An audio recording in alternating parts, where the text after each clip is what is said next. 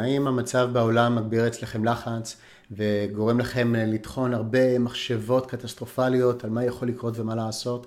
אז מאוד קשה להתנתק מהמחשבות האלו והיום אני רוצה לתת לכם כלי פשוט לעזור לכם לקחת צעד אחורה מהמחשבות. אני דוקטור רן, פסיכולוג לטיפול קוגניטיבי התנהגותי או CBT. אז אחד הדברים שקורים בתקופות לחץ זה יש לנו מלא מלא מלא מחשבות שליליות, מה יכול לקרות, מה אם, יהיה קטסטרופה, אני לא אוכל להתמודד, דברים כאלה.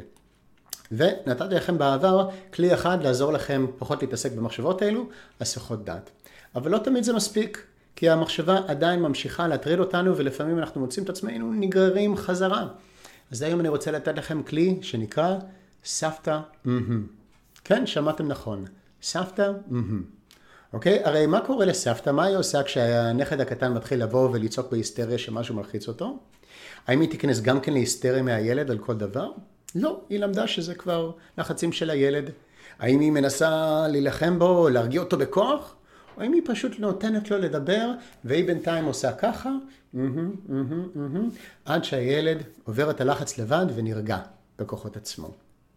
אז זה מה שאנחנו רוצים לעשות לעצמנו, כשהילד הקטן הפנימי שלנו, הלחץ מתחיל להשתולל ולהזריק לנו מחשבות לראש, ואולי גם תחושות של לחץ, אז אנחנו רוצים להגיב אליו בצורה מאוד נוטרלית.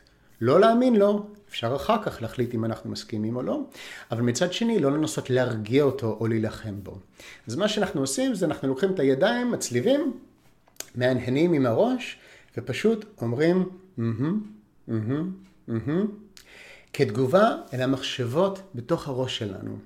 אוקיי? אם זה קשה לכם, אז אפשר להיעזר בחפץ חיצוני, אה, למצוא איזה דמות שמייצג את הקול הפנימי שלכם, זה היצור שני לקחתי לדוגמה, ואז אתם לוקחים את הדבר הזה, מסתכלים עליו, מלבישים עליו את כל המחשבות השליליות הפנימיות האלה, ותוך כדי אתם מסתכלים עליו ועונים לו ככה, אוקיי? זה לא מבטיח שהוא ישתוק, זה לא מבטיח שאתם תרגישו רוגע ושלווה, אבל זה כן מבטיח שאתם לא תתעסקו במחשבות ותעצימו אותם עוד יותר עם לחץ מוגבר ומיותר.